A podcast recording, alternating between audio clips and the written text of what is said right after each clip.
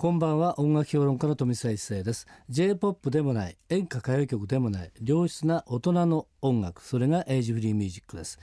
毎週4日連続でお送りしておりますが月曜日と明日火曜日明けて火曜日水曜日のこのコーナーはエイジフリーミュージックを生み出したアーティストやその名曲の誕生を支えた人物をお迎えしてお届けするトークセッションです。2日間にわたりましてパート1パート2をお送りしたいと思います。えーそれでは早速今夜のゲストを紹介したいと思います。今夜のゲストはこの方たちです。こんばんは、えー、サマーオーデモンドのボーカル兼、えー、トータルプロデュース。そして二人のリーダーのうちの一人のサマです、こんばんよろしくお願いします、はいよろしくお願いしはいます。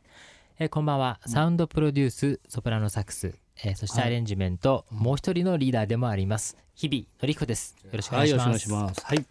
はい、こんばんは、えー今回ゲストで参加させていただきましたほぼメンバーボンバーのドラム竹下美濃です。よろしくお願いします,、します。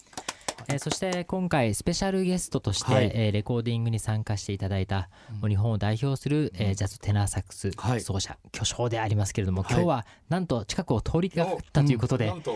来ていただきました。なるほど。どうも皆さんこんばんは。通りがかりの町の者佐藤達也です。はいよろしくお願いしたいと思います。よろしくお願いします。今日はね本当の巨匠の佐藤さんも来ていただけると私もですね予想もしていなかったです。はい。一つよろしくお願いしたいと思います。竹ちゃんなんでやるの今日？え何ですか？はい。竹ちゃんはななんんで？でおかしいな。とほぼメンバーな。んでうんそうね。あれ？今回ドラム3人あ本の当 CD に参加させていただいてるんですけど。も確かに日々茶漬けだったよね。あそうなんですけども。日々茶漬けクビになっちゃったいやいやいやいいやいや。やいやそちらもあのいやってますよ。ほぼほぼメンバーってことね。あのね、日々茶漬けとね、うん。サマーオーデモンドのドラムは大体被るんですけれども、そうなんです。はい、姉妹バンドということで、はい。はいよろしくお願いします。はい、よろしくお願いします。えーまずはです。サマーオーデモンドってことなんですけれども、えーっとメンバーは今日2人、そうですね、えっと、正式なメンバーはどれ正式なメンーバー今は4人で、はい。えっと、ピアノの中村力也力也そして、はい。うん。えーベースの海道豊はい。の4人が、えーレギュラーメンバーです。はい、だろうとはい、はい。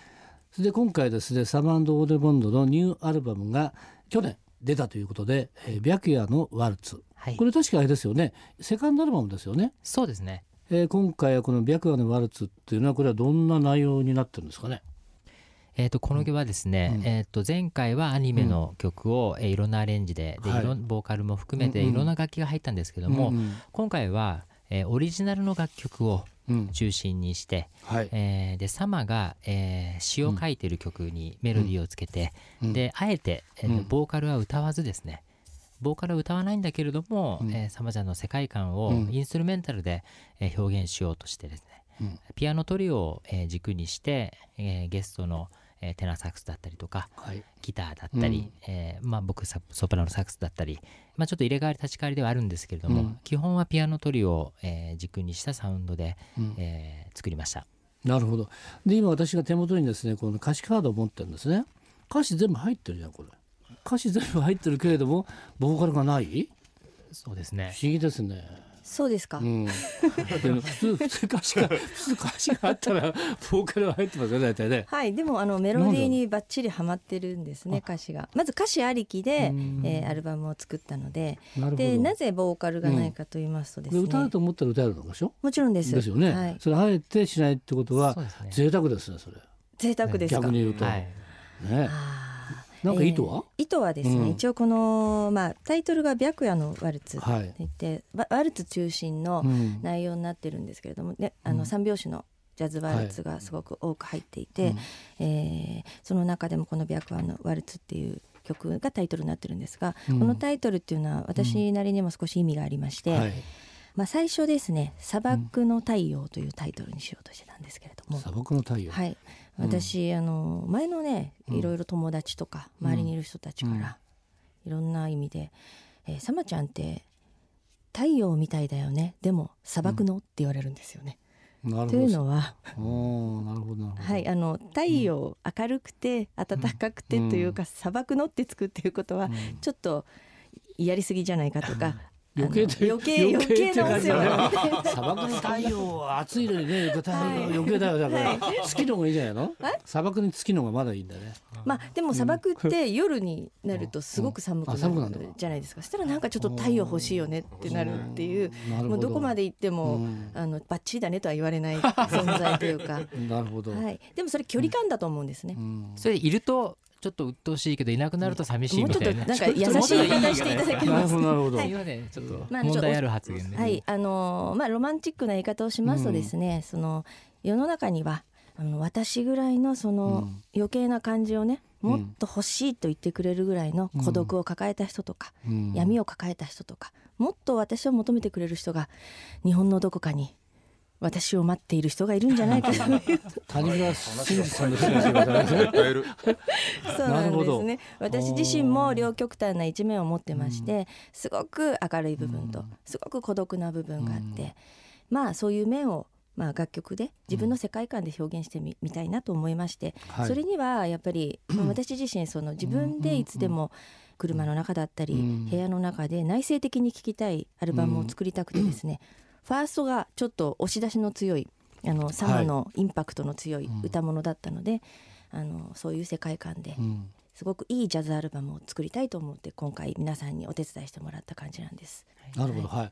でも白夜っていうのは私も初めてやっぱりねイギリスかな？行った時に体験しましたけれども、はいあね昼が長くていいんだけれどもずっと夜にならないからしばらくいるとね 疲れるんだよねみたいないう感じがねすごいあるのね。まあだからね。白夜って一回見てもらった方がいいかなっていう感じですけど、まあなかなか行けないのでその雰囲気をねこの白夜のバランスってアルバム聴いていただくと。はい。かなりいいんじゃないかなと思いますけれども今ね、えー、サンバちゃんがその、まあ、このアルバムのテーマを言いました、はい。でこれをねアレンジを施して、はい。で演奏をして出来上がらせていくんですけれども、えーアレンジを含めた中でそれから以降ねサウンド化するにあたっては日々ちゃんどうですか、そうですね、うん。えっと常にまあ、サマちゃんの存在をうんうんメンバーにも、メンバーとも話し合って、はい。えー例えば演奏する前にちょっと歌詞を見てみたり、うん。アレンジする時にもそうなるべくその歌詞を見ながら聞いた時に情景が思い浮かぶようなうん。サウンドをっていうふうにイメージして、うん。えー作りました。はい、はい、で今回ね今日あのスタッフさんにも来ていただいてるんですけどゲストミュージシャンもまた素晴らしいね、本当えーミュージシャンを揃えてですよね。で、えーこれさすがですねもう今のミュージックシーンの中ではね、はい。超一級品のはい。サウンドになってると思うんですけども、ええ。それはどうでしょうか？そうですね。今回、えっと、ここにいらっしゃってないんですけれども、えー竹下君の師匠である小山太郎さんっていう、はい。えードラムの、えージャズドラムのやっぱり日本を代表する方、うん。そして、えー今日いらしていただいていはい。る佐藤達也さん、この2人がゲストに入って、うん。達也さんは4曲、4曲ですね。はい。はい。私あの立谷さんうん。に直々にスカウトというか、お願いしに行ったんです。うん。あのだるまの目を入れてくださいと。本当そうですね、もう立谷さんの音が入っただけで、あもうこれ成功だなと思いました。自信作になります。はい。大丈夫でした？あの 砂漠の太陽になって砂漠のうまいですねここで来た。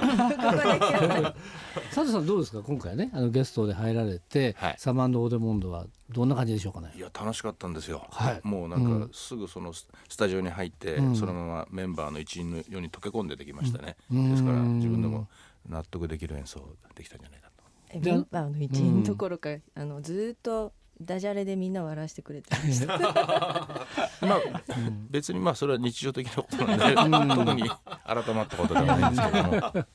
でもあの去年のね12月18日でしたっけね、あの目黒の楽屋でねはい。レクアートライブがありましたよね。はい。そこで私もね見させてもらったんですが、はい。あのバトルがすごかったですね。ああのミュージシャンみんな出てきててやっぱりドラムも3人もいるし、もうサックス何人いるって感じでしょ？ーはい、そうしたらこれがですねどんどんエスカレートしていくわけ。えでこのミュージシャン同士のバトルがすごいなっていう感じでセッションの力がすごいなって思いまして。ーはい。私も思わず酒飲んでこうね、はい。え言ったりしたんです。が思わず身を乗り出して。なんかプロレスを見てるような雰囲気で。ですねいやすごい感じですごかったしたけどですよね。ね。。確かに、はい。ファーストセットは、ファうん。えっと、割とこうレギュラーな感じししっっとりとして、はい。ええセカンドセットはやうん。っぱりちょっと日々茶漬けも参加していただいたりして、ね全員でもう僕隣が達也さんだったんですけど、うん。はい。やっぱりこう、なんていうんですかねインスパイアされるというか、気持ちがこう伝わってくるんですよね、うん。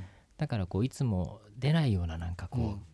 そうですか。えーはいとかそれがなんかえっと多分採用したんじゃないかと思うんです私隣が日比さんだったんですけれども、はい。それにさらにこっちに伝言でゲーム。伝言ゲームみたいになってきてですね。何か最後もうメロメロな感じになって楽しかったですね。楽しいステージでした、はいい。やでもあの本当にこうあのあの盛り上がったエスカレート祝様っていうのはなかなか面白いですよね。やっぱりあの横綱の胸を変えてね思いっきりね ぶつかり稽古をしてる時がね っていう感じですよね。でどんどん押し返されるからまたどんどん向かっていくって感じでしょ？